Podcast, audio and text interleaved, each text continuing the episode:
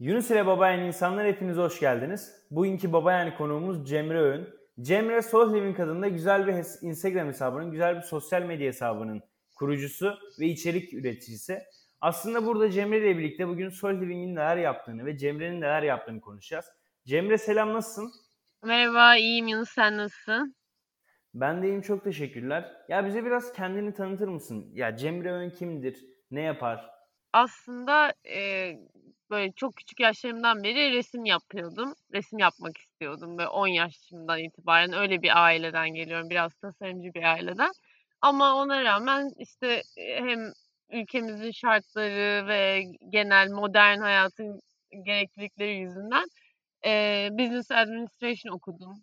E, ama sonra yine bir tasarım merakım hep sürdü e, ve e, bir e, moda e, iletişim ajansında staj yaptıktan sonra İstanbul'da e, şeye gittim, İtalya'ya gittim. E, Business Design diye bir bölüm okumaya Domus Akademi'de.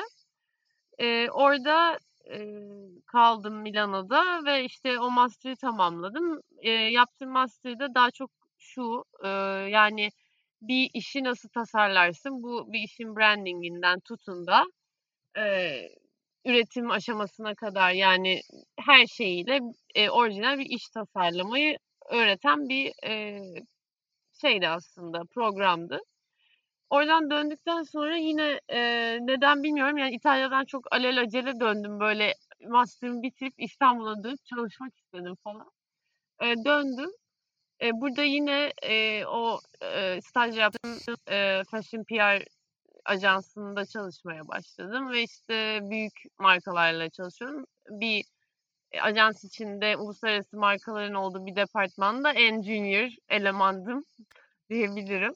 Ee, ama yine de sonuç olarak o e, işin birazcık şeyini aldım yani e, tadını mı diyeyim e, öğrendim diyeyim. E, sonra oradan ayrıldım. Hep kendi benim hep kafamda kendi işimi yapmak gibi bir saplantı vardı. Ve bu işin de hep sürdürülebilirlikle alakalı bir şey olması gerektiğine inanıyordum. Ee, ilk ayrıldım ve bir platform kurmaya karar verdim. Bu böyle genç e, Türk moda tasarımcılarıyla çok lokal e, üreticileri birleştirecek bir platform olacaktı. Bir arkadaşımla beraber. E, ve tabii ki yani çok genç bir çok çok genç girişimciler olduğumuz için işin çok fazla altından kalkamadık. Ona rağmen yine de platformumuzu kurduk bir şekilde içine tasarımcıları koyduk ama işte e, bu fiyatlandırmalar falan biliyorsunuzdur belki biraz zor oluyor e, moda alanında özellikle yönlendirme eksikliğinden de olabilir bu. E, sonuç olarak altından kalkamadık. Onu takiben hemen böyle bir e, hep bu saplantım var ama şeydi e, made to measure bir mayo markası kurmaya karar verdim. Ve işte e, tamamen müşterinin e, beden ölçülerine göre e, işte slow fashion şeylerine e, birazcık dayanarak ilkelerine bir Pekka Designs diye bir mayo markası çıkardım. İlk sezon, e, ilk yazdığında gayet iyi gitti. Yani iyi gitti dediğim bir startup mayo markası için iyi gitti. Fakat maya çok zor bir iş ve e, işte hani her müşterinin beklentisi bir mayodan değişiyor. O yüzden ondan da vazgeçmek zorunda kalıp e, bir sene boyunca sadece resim yaptım. Başka hiçbir şey yapmadım. E, akrilik ve işte e, kuru pastel böyle portreler ve benzeri şeyler. Sonra bir arkadaşım dedi ki işte bir ajans birini arıyor sen de hani bayağıdır bir şey yapmıyorsun bir senedir. Çünkü hani resim yapmak birazcık boş durmak gibi gözüküyor dışarıdan. Ee, girmek ister misin falan dediler. Ben de tamam dedim ve o ajansta işe başladım geçen yaz. Burada e, marka ismi söyleyebiliyor muyum bilmiyorum. Hani Yunus sen... Sıkıntı yok. Tamam söyleyeyim. E, Louis Vuitton'un müşteri temsilciliğini yaptım PR e, tarafında. E, küçük butik bir ajanstı. E, ve ha bu arada 2016 senesinde vegan oldum. Yani vejetaryen oldum. Önce pesketaryen oldum, sonra vejetaryen oldum, sonra vegan oldum. Şimdi yarı vegan, eee, yani mümkün olunca vegan, arada vejetaryen bir lifestyle'ım var. Emm, bu da benim yani bu sürdürülebilirlik ve şey tarafındaki bakış açımı çok etkiledi tabii ki.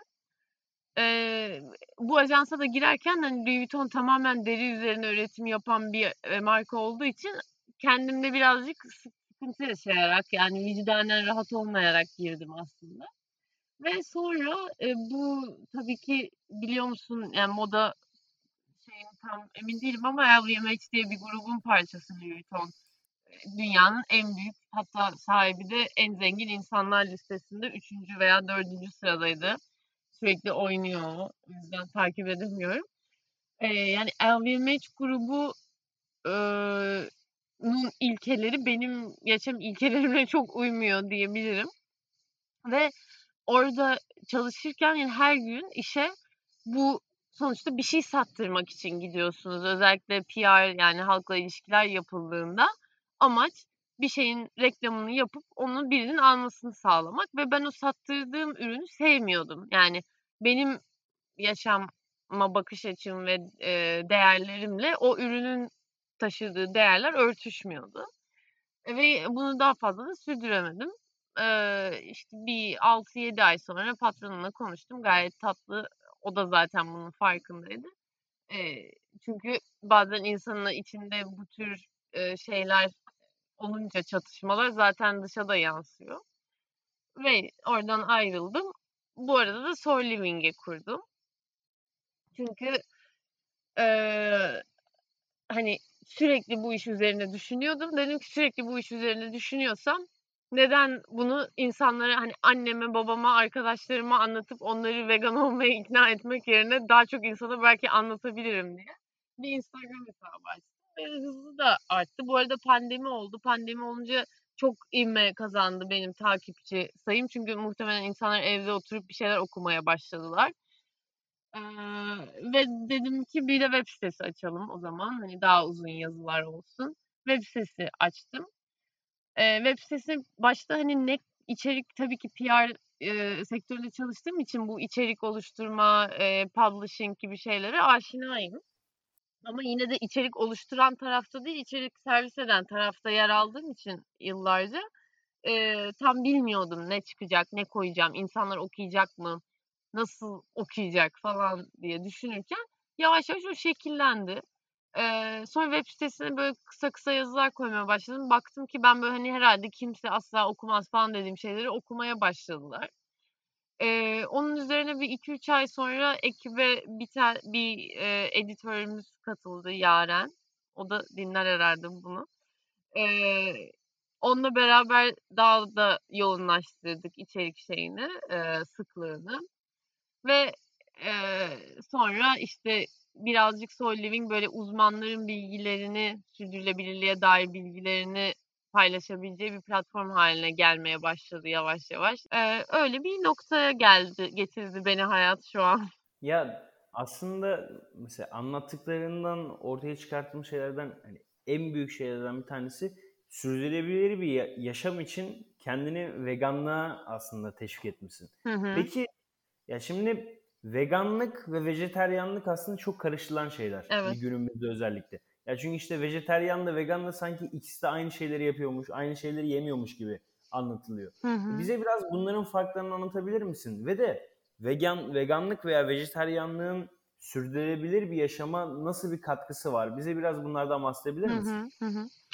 Benim, eee, ilginç bir şeyim var, hikâyem var veganlıkla ilgili. Eee, benim dedemin babası doktor, eee, dahiliye doktoru ve Türkiye'deki ilk, eee, vegan doktor. Hasan Ferit Cansever, onu da anmış olayım. Eee, ve, eee, onun yüzünden dedemin 5 kardeşi ve kendisi yıllarca vegan besleniyorlar. Biz küçükken tabii ki bunu, eee, hani annem ve işte ailedeki diğer bireylerle beraber buna bir delilik gözüyle bakıyorduk. Hani, ya işte annemin dedesi et yemiyormuş, biliyor musun falan diye böyle hani aşırı komik bir şeymiş gibi geliyordu. Sonra, eee, hatta annemin bazı kuzenleri de bundan etkilenip, işte, eee, vejetaryen besleniyorlardı. Böyle büyük aile masalarında mesela mantı yeniyor. Ona özel mantarlı bir mantı yapılıyordu. Ben ve kardeşim, ablam var bir tane. Onunla böyle, hani, "Ay, gitmiş yani nasıl böyle bir şey, mantı etsiz yenir mi?" falan diye hayret içinde bakıyorduk. Sonra ama ben hep hayvanları çok sevdim. Ama bazı hayvanları çok seviyormuşum. Hayatımın bir noktasından sonra artık, hani, bütün hayvanları çok sevmem gerektiğine karar verdim. O da şeyle başladı. Eee, Blackfish diye bir belgesel var, izlemişsindir belki.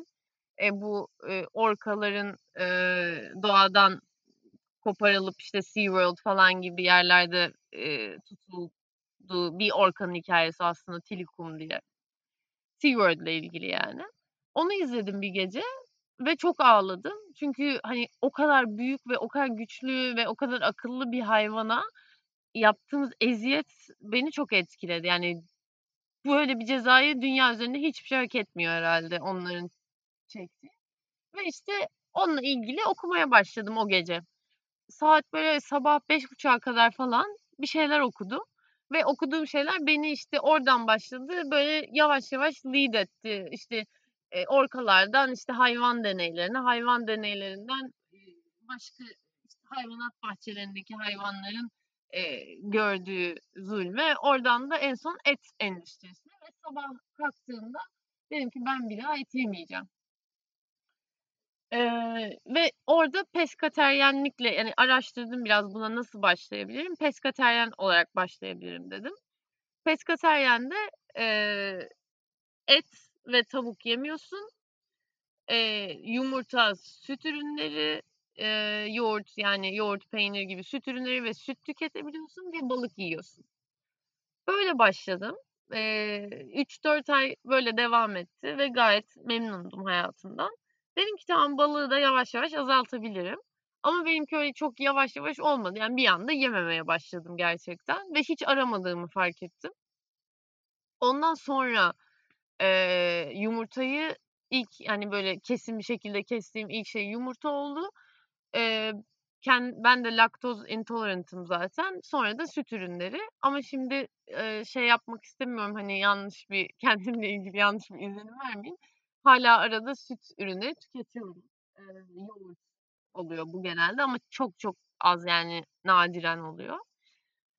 Eee, veganlıkla vejetaryenliğin farkı vegan biri, eee, hayvanlardan el hayvanların üzerinden elde edilen hiçbir şeyi yemiyor. Yani, mesela veganlar bal da tüketmez. Bu çok karışıyor genelde, haklısın. Eee, hani, mesela bal neden yemiyor veganlar? E, balda ne var ki veya, işte, yumurtada ne var ki? Hayvana bir şey olmuyor ki. İşte, ya da sütte ne var?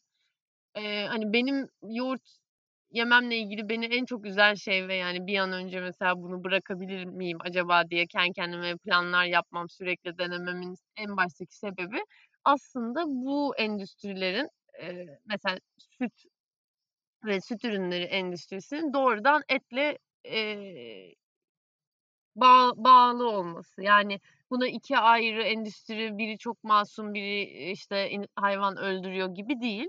Bu yüzden veganlar etin yanı sıra, işte, süt ürünlerini de yemiyorlar.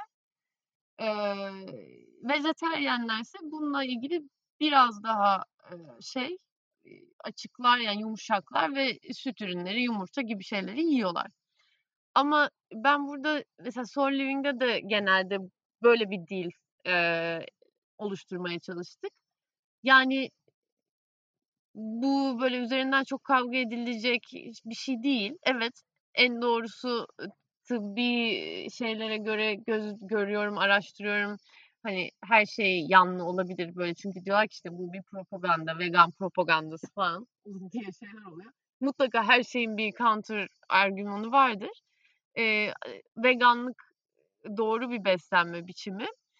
Eee, ama bence kimseyi de dışlamamak lazım. Yani et tüketen biri bana bir sürü arkadaşım diyor ki, işte, ben çok az yiyorum. Sadece ayda 1 kere 1 tane hamburger yiyorum. Az yemeye çalışıyorum. Çok azalttım. Bunların hepsi iyi niyetli yaklaşımlar. Yani Çünkü vegan olmanın veya vejetaryen olmanın veya az et yemenin bir sürü motivasyonu olabilir. Yani biri sadece sağlığı için de vegan olabilir. Mesela ben öyle biriyle tanışmıştım ilk defa. Eee, işte ben veganım falan dedi masada. Ben de yeni herhalde karar vermiştim böyle olmaya. Yeni başlamıştım. Heyecanlanıp hani "A, işte sen de mi vegansın?" O da demiş ki "Hayır, ben veganım ama sadece diyetim vegan. Yani seninle hayvan hakları üzerine konuşmayacağım. Sadece vegan besleniyorum." Ben de susmuştum o zaman. Yani bunun bir sürü farklı insan için bir sürü farklı arkasındaki motivasyonlar değişebiliyor ve burada bence hep kucaklayıcı bir dil, eee, benimsemek daha doğru. Eee, işte yani sadece ethical vegan diyorlar buna. Sadece climate change'le, iklim değişikliğiyle mücadele etmek için vegan beslenmeye karar veren olabilir. İşte, yani ayak izini küçültmek için ya da sadece laktoz, şeyi vardır, alerjisi ve o yüzden süt ürünlerini tüketmiyor olabilir. Böyle düşünüyorum. Yani benim hikâyem öyle oldu. İii, çok teşekkürler aslında anlattıkların için. Ya şöyle, veganlık baktığımızda veganlık ve vejetaryenlik sadece bir, hani, beslenme biçimi veya beslenme diyet biçiminden çok aslında bir, hani, şu anki günümüzdeki bu endüstriye bir tepki olarak da doğmuş bir şey. Hı Hani, hı. genel bir çerçevesine baktığımızda. Ya Hı hı. peki, ya şimdi şöyle, insanlar şu açıdan bakıyorlar çoğunlukla. Ya ben sürdürülebilir kalkınma hedeflerine nasıl bu yönden bakacağım? Ya işte ben vegan olunca, süt ürünü tüketmeyince veya et ürünü tüketmeyince nasıl sürdürülebilir yaşama katkı sağlayacağım diye bir soru işareti oluşmaya başlıyor yavaş yavaş. Ya çünkü insanların düşüncesi sadece şu oluyor. Ya sonuçta ben tamam belki hayvanlara eziyeti kınıyorum ve bundan dolayı et yemiyorum veya süt ürünleri, hayvansal gıda tüketmiyorum tamam. Ama bunun sonrasında ben dünyaya nasıl bir fayda sağlıyor olabilirim ki diye bir soru ortaya çıkmış oluyor. Hı hı. Peki bu sorunun cevabı sende var mı? Var tabii. Yani şöyle var, et üretiminin, eee, dünyaya, işte, su, ııı, tüketimi anlamında, yani su harcaması, et üretimi için harcanan su, eee, hayvanların beslenmesi için harcanan yem ve o yemin üretilmesi için harcanan su birleştiğinde inanılmaz büyük bir miktar oluyor ve, eee, bu sadece etle evet, bunu kısıtlamayalım bence. Bu aynı zamanda bir, eee, paketli bambaşka bir gıda aldığınızda da aslında, eee, ayak izinizi büyütüyorsunuz ama et bunların en büyüğü. Yani, eee, et tüketmek maalesef, eee, karbon footprint dediğimiz şeyi en çok büyüten, eee, eylemlerden biri. Et tüketmediğinizde, evet, ilk başta şöyle düşünmek çok normal bence. Hani, sadece ben yemiyorum. Bende de oluyor mesela o bazen. E, sadece ben, istemiyorum et yemek ama, hani, umutsuzluğa düşüyor insan. Bütün dünya yiyor, işte, her yerde hâlâ etçiler açılıyor ve ben yemiyorum ve bu bunun içinden nasıl çıkacağız falan gibi şeyler. Ama aslında istatistikler gösteriyor ki et tüketimi mesela, eee, Amerika'da özellikle 60'lı yıllarla karşılaştırıldığında günümüzde çok düşmüş vaziyette. Eee, düşüyor ve dolayısıyla üretim de düşüyor. Yani bireysel olarak aldığımız karar aslında üreticinin seçimlerine de yansıyor. Bu 2 taraftan da olabilecek bir şey. Mesela Impossible Burger duymuşsundur ya da, Beyond Burger gibi, bu, et, eee, ikramelerini üreten büyük şirketler, eee, genelde çok büyük yatırımlar aldı bunlar. Ben ilk vejetaryen olduğumda bunlar çok küçük startup'lardı. Hatta biz böyle, "A, böyle bir şeyler var." falan diye, eee, heyecanlanıyorduk ablamla. Eee, onlar yani bu şirketlerin öne sürülmesi tüketim biçimlerini şekillendirebilir. Bu bir yol. Bir de tüketim biçimlerinin değişmesi bu tip, eee, girişimleri ve et üreticilerinin üretime yaklaşımını şekillendirebilir. O yüzden bireysel kararların, eee, önemini, hani, gerçekten farkında olmak lazım. Eee, mesela Almanya'da daha dün bir şey okudum. Eee, bu arada doğruluğunu bu rakamın test eee, kontrol etmedim ama doğrudur diye düşünüyorum. Eee, 2000 senesinde Almanya'da 80.000 vegan varken 2000'di galiba. Yani öyle bir şey. 2000'li yılların başlarında. Şu an bu rakam bir bir buçuk milyona çıkmış. Yani inanılmaz bir büyümeden bahsediyoruz. Hani 1,5 milyon çok mu diyoruz ama 80.000'e kıyasla çok fazla. Eee, o yüzden bireysel kararlar önem taşıyor aslında. Yani aslında burada baktığımızda insanların yaptığı tek bir hareket, tek bir düşünce biçimi veya tek bir yeme alışkanlığını değiştirme noktası dünyadaki bütün sektörleri etkilemeye başlıyor. Ya aslında hani günümüzde Türkiye bazında baktığımızda Nusret gibi hani dünyada çok isim duyurmuş ve de çok büyük ünlere kavuşmuş çok büyük etçiler var. Hani evet. özellikle Türkiye'de hala yeni yeni açılmaya başlıyor. Ama bu aslında bahsettiğin yavaş yavaş Türkiye'de de yayılmaya başladı. Ya belki vejeteryanlık ve hani veganlık kadar sert olmasa da vejeteryanlığa biraz daha insanlar ılımlı bakıyorlar. Hı hı. Çünkü hani ülkemizde Hatay kahvaltısı, serpme kahvaltı gibi kültürler olduğu için hani ya yumurtanın, peynirin bunların eksilmesi belki bu noktada biraz daha zorlu duruyor. Ama vejeteryanlık gibi işte et ürünlerinin biraz daha az tüketilmesi veya tavuk, beyaz et veya kırmızı etin biraz daha az tüketilmesi insanlara biraz daha ılımlı yaklaşımı sergiliyor. Ya peki tamam biz işte şu ana kadar yapmaya çalıştık. Ben hala hani çok denemiş değilim hani vejeteryanlığı ve veganlığı. Ama bu konuşmadan sonra inan ki deneyeceğim. hani peki biz bundan sonra başka ne yapabiliriz? Yani vejeteryanlık ve veganlık tamam belli bir noktada evet bu bizim ayak izimizi çok da azaltıyor. Peki sürdürülebilir bir yaşam için daha sonrasında ne yapabiliriz? Bunun dışında herkesin yapabileceği hani çünkü insanlar işte ben et yemeden yapamam diyen insanlar olabilir veya işte ben süt tüketmeden yapamam diyen insanlar olabilir. Bunları tabii ki saygıyla karşılamamız gerekiyor. Peki başka şekilde nasıl dünyaya evet. daha az ayak izi bırakabiliriz? Evet. Ee, tabii ki saygıyla karşılamamız gerekiyor. O insanlara önerim tüketebildiklerinin en azını tüketsinler.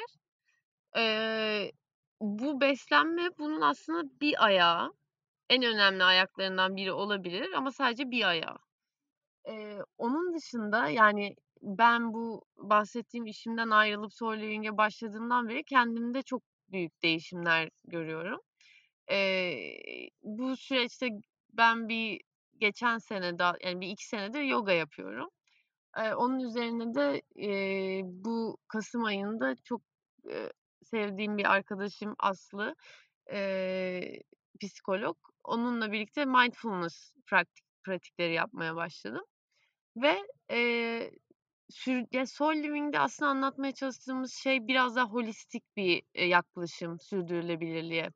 Çünkü, eee, kendimde şunu fark ettim, yani, kendi deneyimimi anlatmam daha doğru olur. Aslında o kadar hızlı bir dünyada yaşıyoruz ki kendimizden hoşnut değiliz. Dışarıdan öğrendiğimiz bazı, eee, standartlar var, uymamız gerektiğini düşündüğümüz ve onlara uyarak aslında mutlu olabileceğimiz gibi bir algı yaratıyor. Yani bu tüketim toplumu bizi buna itiyor aslında. Yani bir şeye sahip olursan, bir şekilde gözükürsen, eee, mutlu olacaksın ve asla mutlu olmuyoruz, eee, bu arayışımızda çoğumuz. Eee, ama bütün bu çarkın şeyi bu şekilde dönüyor.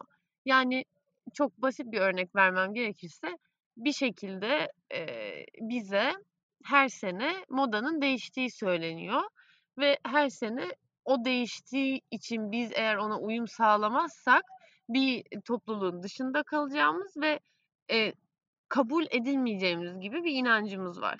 Ya da makyaj yapmazsak işe giderken kötü gözükeceğimiz ve yeterli olmadığımız gibi de bir inancımız var. Dolayısıyla makyaj yapmak için işte, eee, Sephora'ya, MAC'e gidip tonlarca rimel alıp gözümüze sürmek durumunda kalıyoruz. Yani kendinden hoşnut olmuyorsun.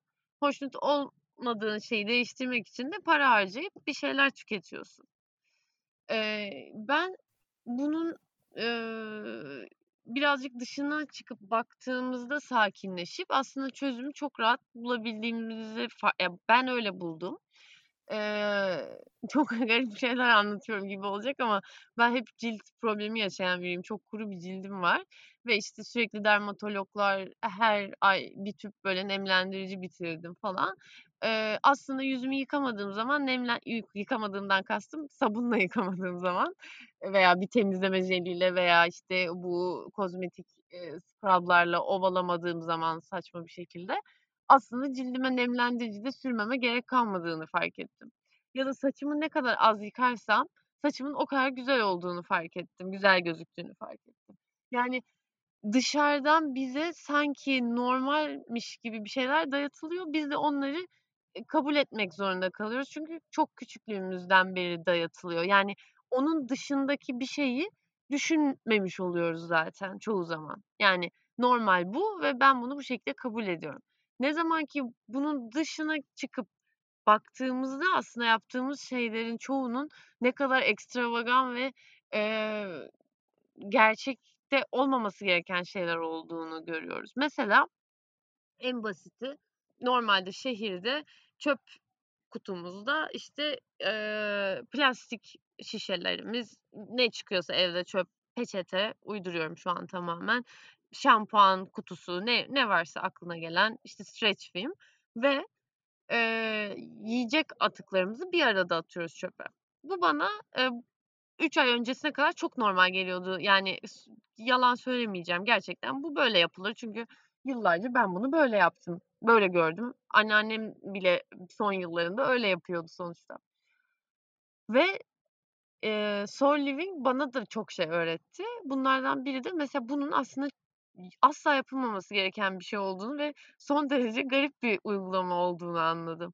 Çünkü eğer, eee, organik atıkları bir, eee, çöpün içinde, plastik bir poşetin içinde atarsak çöpe ve bunu çöpçüler toplayıp belediye çöplüğüne götürürse, eee, hava almadığı için plastik poşet, bu atıklar orada anaerobik yani oksijensiz çözülmeye giriyor ve metan gazı salıyorlar dışarı. Hâlbuki bunları bir, eee, kompost kutusunda veya ben kendim, eee, solucan kompostu yapıyorum. Çok basit bir şey. Çok garip gelmesine rağmen kulağa. Eee, yaptığımızda böyle bir şey olmuyor. Çünkü oksijenli çözülmeye giriyor ve metan salmıyor ve metan da bu greenhouse gas dediğimiz, eee, iklim değişikliğine sebep olan, küresel ısınmaya sebep olan gazlardan bir tanesi. En en önemlisi hatta. Yani aslında bana ne kadar normal gelen bir şey, normların içinde standart gelen bir şey aslında hiç standart değilmiş. Yani bundan, eee, bir yüzyıl geri gittiğimizde köyde kimse, köyünde yaşayan insanlardan hiçbiri çöplerini plastik poşetlere atıp büyük dağların oluşacağı belediye çöplüğüne göndermiyordu. Ya artıkların bir kısmını evde besledikleri hayvanlara veriyorlardı, kedilerine, köpeklerine. Yedikleri etlerin kemiklerini hayvanlara uygun bir şekilde veriyorlardı, eee, ve sebze artıklarını da eminim kendi, eee, geleneklerine uygun kompost kutuları vardı, oralara atıyorlardı. Yani birazcık geri çekilip aslında bize bu dayatılan tüketim modelinin ne kadar yeni ve ne kadar insanlık tarihi içerisinde küçük bir yeri, eee, kapladığını fark etmemiz lazım. 40 seneden bahsediyoruz aslına bakarsan. Yani, eee, bu iklim değişikliğine en çok etki eden son 40 sene diyorlar. Ve deli gibi çünkü tüketiyoruz. Hiçbir şey düşünmüyoruz. Hâlbuki bu çok yeni. Aslında böyle değildi. Yani ben, eee, birkaç ay önce annemle konuşurken dedi ki tabii ben dedi ilk plastik şişeyi gördüğümde İstanbul'da çok şaşırmıştım dedi. Eee, çünkü yoktu İstanbul'da plastik şişe çok uzun süre dedi. Ya benim annem aslında plastik şişeyi 20'li yaşlarında görmüş, düşünsene. Ama bize çok normal geliyor. Aslında hiç normal değil.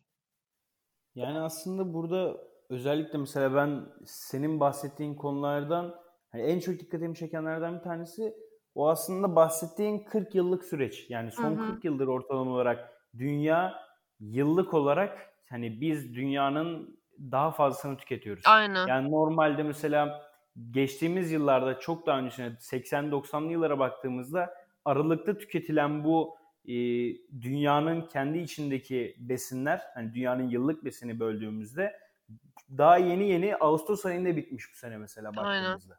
Yani biz bir sonraki yıllardan aslında bizim yıllarımızdan değil ilerideki gelecekteki çoluğumuzun çocuğumuzun aslında o Tabii ki. torunlarımızın dediğimiz noktasını da yemeye başladık.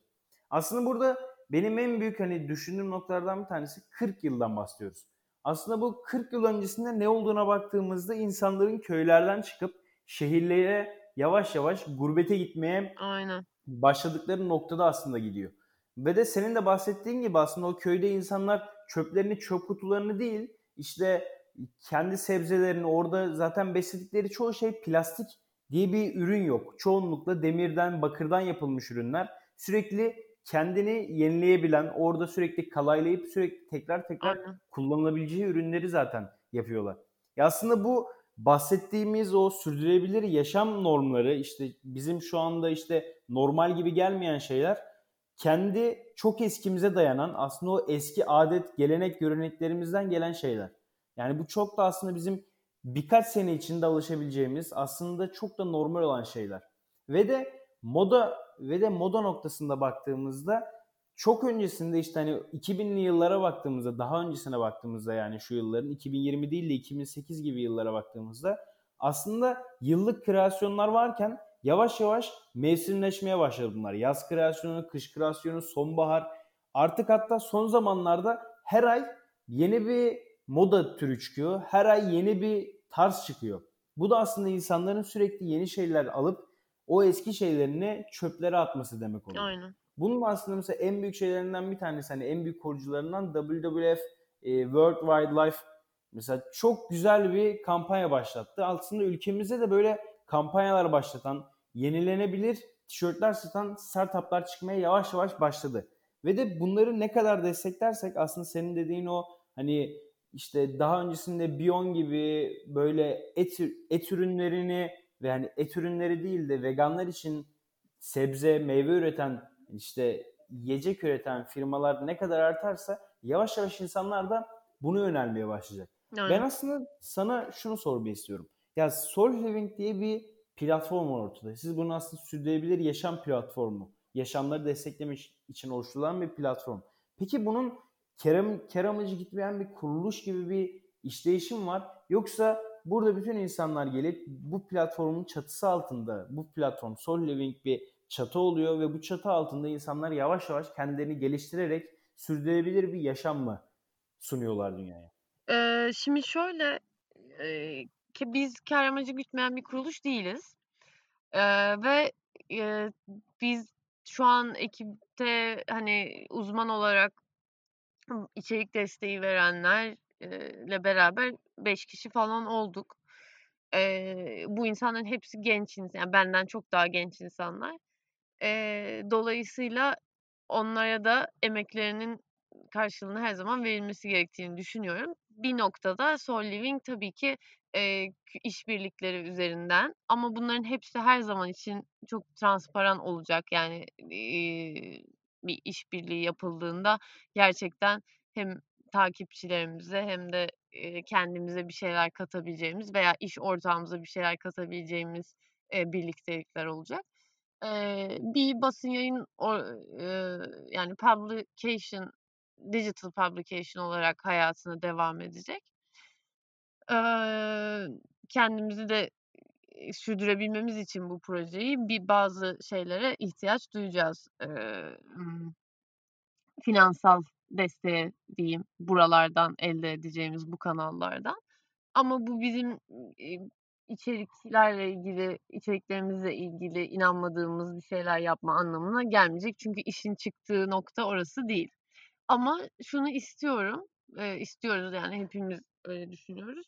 Eee, yani bu platform herkese açık bir hale gelsin ve gerçekten, eee, her alanda uzman insanlar gelip, eee, kolayca buradan fikirlerini, eee, şey yapsın, eee, anlatabilsin, seslerini duyurabilsin. Çünkü bu birazcık karşılıklı bir ilişki. Eee, yani ben içerik oluşturmaya başlayınca onu fark ettim. İnsanların ihtiyacı var. Eee, ben de anlatmak istiyorum. O zaman zaten karşılıklı, eee, kazan kazan durumunda bir, eee, şey ilişki kuruluyor. ve keyifli de oluyor. Yani mesela sosyal medya hesabını ben kendim yönetiyorum ve her yorum yazan herkese cevap veriyorum ve bu benim için asla yük olmuyor. Çünkü seviyorum zaten. Yani o konuşmayı elde edebilmek için ben bu işle uğraştım. Hani negatif bir şey de gelse bunun sorumluluğunu alarak biz bu işe başladık ve güzel yani tepki almak her zaman güzel. Bir şeyleri etkiliyoruz demektir birilerini. Cevaplayabildim mi? Tam soruyu unuttum galiba. Yani aslında sorduğum şey şu hani Soul Living'in tam olarak ne yaptığıydı. Bunu da zaten aslında ekip arkadaşlarına anlatarak keramıcı güt, güttüğünü hani ama gütmediğini aslında orada evet. insanların hani ya belli bir noktaya kadar aslında hepimiz keramıcı gütmeyen bir kuruluş yapıp işte dernek mantığında ilerlemeyi seviyoruz ama belli bir noktadan sonra hani insanın kendi ekonomik özgürlüklerini eninde sonunda ileriye taşıması gerekiyor. Aynen. Ya ben biraz da aslında bunlara başlamadan önce Cemre tam olarak kimdi? Yani hani sürdürülebilir yaşamdan bir haberken yani tamamen ortaokul yıllarında, hı hı. ilkokul, ilkokul belki tam olarak hatırlamayabilirsin sonuçta hani şey değil ama ortaokul, lise yıllarında tam olarak nasıl biriydin? Yani Anladım. tamamen vurdum duymaz her gün oturup lahmacun yiyen hani bu bu çerçevede bir Aynen öyleydim. yani ee, şeyi söyleyeceğim bunu bunu söyleyeceğim önce çok küçük bir şey söyleyeceğim Eee, The Guardian diye bir gazete var biliyorsundur mutlaka. Ben mesela, eee, Soul Living'in, eee, buna biraz gazetecilik diyebilirsek ya da içerik onlar düz gazetecilik yapıyor. Biz gazetecilik, eee, ve içerik üreticiliği diyelim ikisinin bir karışımı. Eee, Guardian'ın şeyinden hep çok etkilendim. Özellikle bu sürdürülebilirliğe sardıktan sonra iyicene son, eee, yıllarda. Eee Mesela reklam alıyorlar bütün dijital oldukları için, eee, bütün sitelerine ama reklam aldıkları şirketlerin hiçbiri fosil, yani petrolle ilişkilendirilecek hiçbir iş yapmıyor. Eee, böyle şeyleri seçiyorlar ve, eee, tamamen kendi başlarına bu, ııı, servisi veriyorlar. Eee, freestanding'ler yani herhangi bir kuruma ait değiller. Eee, ilerleyen zamanda bunu yapmak zorunda kalacağız. Yani yapmamız gerekecek. Eee, yapmamız gerektiğinde bu tip, eee, şeyli bir duruşla yapmak istiyoruz. Yani, eee, hiçbir şekilde kendi, emm, değerlerimizden şaşmadan, işte, greenwashing yapan, uyduruyorum BP mesela şimdi deli gibi, eee, bu sürdürülebilir enerjiye, yenilenebilir enerjiye yatırım yapıyor. Ama yani hayır yapma, bu greenwashing oluyor birazcık mesela öyle şeylere kanmadan gerçekten inandığımız eee, şirketlerin veya eee, kimse destek olacağı eee, iii, reklamlarına yer reklam dediğim yani Sponsorluklarla aslında ilerletmeyi planlıyorsun. Öbür tarafta da ben, eee, et delisiydim. Mesela veganlık, eee, kararımı şey hep herkese söylüyorum. Çünkü biri deyince bana ben ama etten vazgeçemem deyince ben vazgeçtiysem herkes vazgeçer. Eee, o kadar et delisiydim ki 2016 senesinde vegan oldum ve, eee, evden evimden taşınacağım. Buzdolabının, eee, buzluğu temizlenecek. Büyük bir buzluk vardı. İçinden, eee, şimdi de burada şey olmayayım ama, bilmiyorum, bayağı böyle, sakatat çıktı yani, şeyin buzluğundan. 4 sene falan orada kalmış öyle. Çünkü yemedim yani ve kaldı. Eee her şeyi yerdim. Her şeyi ve sınırsız ve her türlü şekilde. Yani pazar sabahı böyle yarım kangal sucuk yenmeyen pazar sabahı benim için pazar sabahı değildi falan. Ya aslında burada insanların asla dönmeyeceğim diye bir şey yok yani. Çünkü aynen, aynen. Ya hepimiz normalde insanız ve de hepimizin belli alışkanlıkları var. Sonuçta bu aslında ya senin yaptığın bir şey de değil. Bu bir sürü insanın. Doğduğundan beri hani ya doğduğumuzdan beri hepimiz sonuçta birçok kişinin hani annesi babası vegan veya vejeteryan değilse birçok kişinin sürekli Tabii. olarak yaptığı şeyler aslında bunlar yani hani çünkü herkese normal gelmeye başlamıştı. Hani sabah kahvaltıda işte bir kangal sucuk, yumurta, işte peynirler, bazı yörelerde ciğer hani sabah Aynen. kahvaltında vazgeçilmez şeyler. Aynen. Bunlar insan çocukluktan nasıl gelişmişse, nasıl yetişmişse, nasıl aslında fikirleri ve düşünceleri her ne kadar insan ben hür bir hür irademle düşünüyorum dese de aslında çocukluğundan beri, doğduğundan beri ona işlenen çevresindeki insanların düşünceleri ve fikirleri o kişiye geçmiş oluyor. Aynen. Hatta hani bir podcast serisi var hani bununla ilgili. Yani çevremizdeki en yakınımız olan 5 kişinin ortalamasıyız. Yani etrafımızda evet. nasıl nasıl insanlar varsa, nasıl insanlarla birlikte oturup yiyip içiyorsak aslında yavaş yavaş ona evrilmeye başlıyoruz. Ya benim de mesela bu noktada en çok eğer ki vejeteryan olmaya, vegan olmaya veya ya ben bunları yapamam, bunlar benim için çok uç noktalar ama sürdürülebilir bir yaşama ilerlemek için şöyle şöyle bir şeyler yapmak istiyorum diyenleri aslında en büyük nacizane tavsiyelerimden bir tanesi yavaş yavaş çevrenizdeki insanları sürdürülebilir yaşamı destekleyen insanlardan oluşturmaya başlayın. O insanlarla oturup sohbet etmeye çalışın. Çünkü mesela Soul Living gibi birçok platform var. Aslında mesela IMC Lab var. Gençlerden oluşuyor gene. Bu tarz aslında bu noktaların buluşmalarına işte online toplantılarına şu anda maalesef ki pandemi döneminde hani pandemi sonrasında buluşmalarına giderseniz aslında oradaki insanların ya bizim çok uç nokta olarak baktığımız işte ya nasıl et yemezler işte nasıl işte araba kullanmazlar nasıl bisiklet kullanırlar gibi hani bu tarz noktalarda bize çok uç gelen noktalarda aslında çok büyük toplulukların bunları normalleştirmeye başladığı için yavaş yavaş bize de bunlar normal gelmeye başladı. Aynen. Ve de bu Aynen. aslında dünyanın yavaş yavaş kendini toparlaması. Yani bunu ümit etmemiz noktasına varacak. Evet. Peki ya Soul Living'den bahsettik. Sürdürülebilir kalkınma hedeflerinden bahsettik. Pardon, sürdürülebilir yaşamdan bahsettik. Peki ya sürdürülebilir kalkınma hedefleri var ortada. Birleşmiş Milletler'in ortaya attığı bir aslında 17 maddeden oluşan sanırım tam olarak yanlış hatırlamıyorsam bir konu var. Yani 17 17 konuda oluşan. Peki bu noktada ne yapıyorsunuz? Veya hani bu noktada proje üretiyor musunuz? Bir şeyler evet. üretmeye çalışıyor musunuz? Ee, sürdürülebilir kalkınma hedefleri bizim bir e, seçil e, sürdürülebilir beslenme editörümüz. E, o sürdürülebilir kalkınma hedefleriyle e, obsessed yani kafayı onlarla bozmuş bir durumda. E, sürekli bizim pazartesi toplantılarımız oluyor. Hepsi onu orada ona ayrılan sürede sürekli olarak sürdürülebilir kalkınma hedeflerinden bahsediyor. E, çok önemli tabii ki çok önemli. E, bunu ya şöyle yapmaya çalışıyoruz genelde. Bu tip şeyleri kendi süzgecimizden geçirip şöyle özetleyeyim. Ter, bir lafımı başa alacağım ama mesela e, bence dünya artık bir tane daha lifestyle e, markasını kaldıracak durumda değil. Yani daha fazla kimse bir marka çıkarmaması lazım. Herkesin bir durması lazım.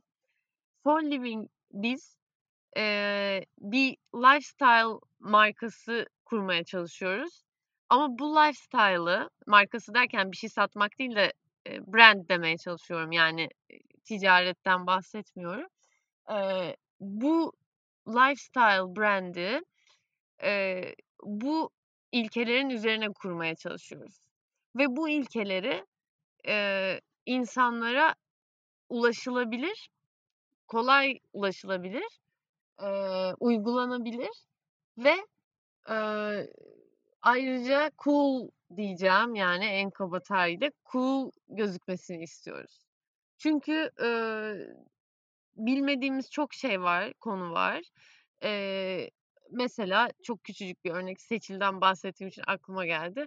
Eee, ben UHT sütün hep çok kötü bir şey olduğunu düşünürdüm. Eee, işte inek sütünün, yani tüketenler için söylüyorum bunu, veganlar için değil.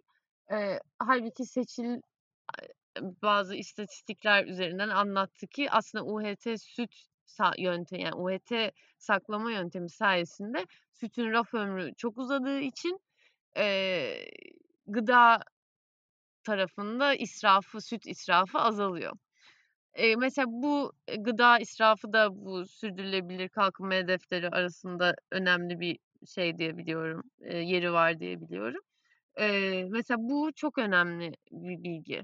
Ama biz bunu çoğu zaman çoğu zaman şey diyoruz, "A, doğaya dönüş, işte, doğaya dönelim." Ama doğaya dönmek gidip Migros'tan, bir şişe, cam şişede süt alıp yarı yarısını çöpe dökmek değil maalesef. Genelde öyle oluyor çünkü oluyordu ben süt içerken en azından. Günlük süt alınır, eee, ondan sonra kimse içmez ve 2 günde bozulur ve dökülür o. Eee, yani, bunları böyle didaktik bir şekilde değil, kendi hayatlarımıza nasıl uyguluyorsak ve uyguluyoruz. Kolay, eee, ve güzel gözüküyor.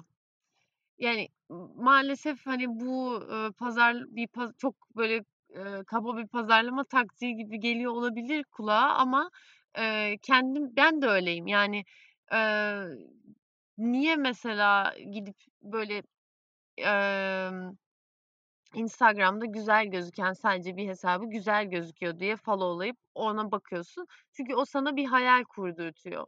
Biz Soul Living'le aslında böyle ayaklarımızın toprağa bastığı, eee, bir dünyanın mümkün olduğu hayalini kurdurtmak istiyoruz insanlara. Yani, bu hayali kurup öyle yaşamalarını istiyoruz daha doğrusu. Eee, ve mümkün gerçekten. Yani, anlatabildim mi bilmiyorum. Evet. Çok güzel anlattın aslında burada baktığımızda. Ya, burada bahsettiklerinden özellikle gıda israfı konusu. Yani hı. bahsettiğin mesela UHT süt. Evet, doğalımıza dönelim Hı hı. ama ya, aslında sürdürülebilir bir yaşamın en büyük eksenlerinden, en büyük etkilerinden bir tanesi şu olmalı benim nezdimce. Ya, evet, günlük süt alalım. Elbette ki, işte, hani, ya, işte, doğal süt almaya çalışalım. Tamam ama bu doğal süt aslında yiyebileceğimiz kadar almamız hı. gerekiyor. Hani, aslında şöyle bir Aynen. şey var ya, hani, eee, sofradan doymadan kalkın. Yani, Evet. çünkü sofradan doyarak kalktığınızda sonuçta ne o yemeğin tadını alıyorsunuz ne de rahat rahat bir yaşam sürüyorsunuz. Evet. Aslında o sofradan doymadan kalkın lafını gerçekten sözünü böyle bir benimseyebilirsek buzdolabımızda ne işte tonlarca meyve çürüyecek. Evet. Çünkü işte bir sürü meyve alınır, muz alınır, o alınır. En sonunda saklamasını bilmediğimiz için hepsini ortak bir noktada tek bir yere koyarız. Ve de onların çoğusu çürüyerek aslında birbirine etki etmeye başlıyor. Bundan da mesela sizin Instagram sayfanızda özellikle Soul Living'in Instagram sayfasında çok güzel bir gıda saklama kılavuzu vardı. Evet. Ondan özellikle mesela çok güzel dersler çıkarttım çıkartmaya başladık yavaş yavaş. Evet, evet. Ya bir de şu noktada mesela yani eğer ki sürdürülebilir bir yaşam istiyorsak belli şeylerin elbette ki önüne geçemeyiz kişisel olarak. Ama önüne geçebileceğimiz şeyler var. Ya ben kendi adıma konuşuyorum. Biz bir mimari firmayız ve mobilya üretimi yapıyoruz. Hı Ya hı. mobilya üretiminde maalesef ki ağaçları mecburen kesmek zorunda kalıyoruz. Ama burada mesela eğer ki kendinizi şirket olarak dönüştürmek istiyorsanız elbette ki ben ağaç kestim, kesmeyi durduramam çünkü mobilya işi yapıyorum ama burada kesilen ağaçların tozlarını tekrar geri dönüştürülerek tekrar bir ağaç yapı, yaptırabilirim. Yani burada benim kullandığım normalde yılda bin tane yani bin işte bir dönümlük bir hektarlık bir ormanlık alan normalde katlediliyorsa maalesef Hı ki hı. bu sistemle aslında geri dönüşmüş toz sistemiyle, talaş sistemiyle bu yarı yarıya neredeyse fark etmeye başlıyor. Hı hı. Aslında şirket bazın şirket bazında da ya elbette ki aslında senin mesela bahsettiğinde daha düne kadar işte insanlar şirketlerin çoğusu sürdürülebilir yaşamı hiç tiye almıyordu. Çünkü Aynen. insanların umrunda değildi. Yani sokağa çıkıp ben sürdürülebilir bir yaşam adına çalışıyorum dediğinde insanlar dönüp bakmıyordu. Evet. Ama yavaş yavaş Nestle gibi firmalar mesela hani ya doğayı çoğu hani doğayı bütün dünyadaki insanlardan daha çok katleden Aynen, firmalar aynen. yavaş yavaş işte dediğin gibi işte sürdürebilir işte kalkınma hedeflerine biz yatırım yapıyoruz. Tamamen kulağa hoş gelsin, insanların Tabii. dikkatini çekelim diye bu tarz Greenwash. şeyler yapılmaya başladı. Ya, e, bu Ya, bir, b pardon böldüm sen şey. estağfurullah devam et lütfen. Eee, bu bir pazarlama taktiği. Eee, tabii ki. Çünkü sürdürülebilirlik şu an çok, eee, yükselen bir konu, eee, ve ölçüyorlar, anketlerle bakıyorlar. Eee, yeni jenerasyon özellikle son derece önem veriyor bu konuya. Dolayısıyla müşterinin beklentisini buradan karşılamaya çalışıyorlar. Bu evet, greenwashing diyoruz ve kötülüyoruz bunu ama bir yandan da umut verici. Çünkü bunu yapmaya ihtiyaçları oluyor bu şirketlerin. Demek ki bir yani şöyle söyleyeyim, ben 2016 yılında ilk vejetaryen olduğumda, eee, İstanbul'da yiyecek bir şey bulamıyordum. Ya, çok zor buluyordum ya da. Hani, eee, hâlbuki şu an ne kadar gelişti. Yani bu pazarlama taktiği yıllar içinde bu şirketlerin gerçek aksiyonlarına dönüşecek. Olca dönüşmesini umut ediyorum ben daha doğrusu. Çünkü buna ihtiyaçları var. İnsanlar böyle şirketlerden alışveriş yapmak istiyorlar. Böyle üreticilerle muhatap olmak istiyorlar. Bunu zaten tartıp gidiyor e, mesela İsviçre'de bir sürü Migros'a Nescafe ve Purina galiba şey e, refill istasyonları koyuyor. Çünkü insanların artık kedi mamalarını refill ederek e, plastik kapta değil kendi evinden getirdiği kapta almak istediğini test ediyor. Onu takiben şimdi Migros tekrardan e, Almanya'da galiba birkaç e, yerde başka bir marka için refill station koymuş. E, yani bu e, pazarlama taktikleri yaptıkları araştırmalar sonucunda e, tüketici davranışlarını belirledikten sonra çıkarıyorlar. Bu demektir ki tüketici davranışları büyük şirketlerin e, politikalarını etkiliyor. Bu da bana umut veriyor aslında. Bir yandan çok fazla sempati duymamakla beraber umut veriyor diyelim.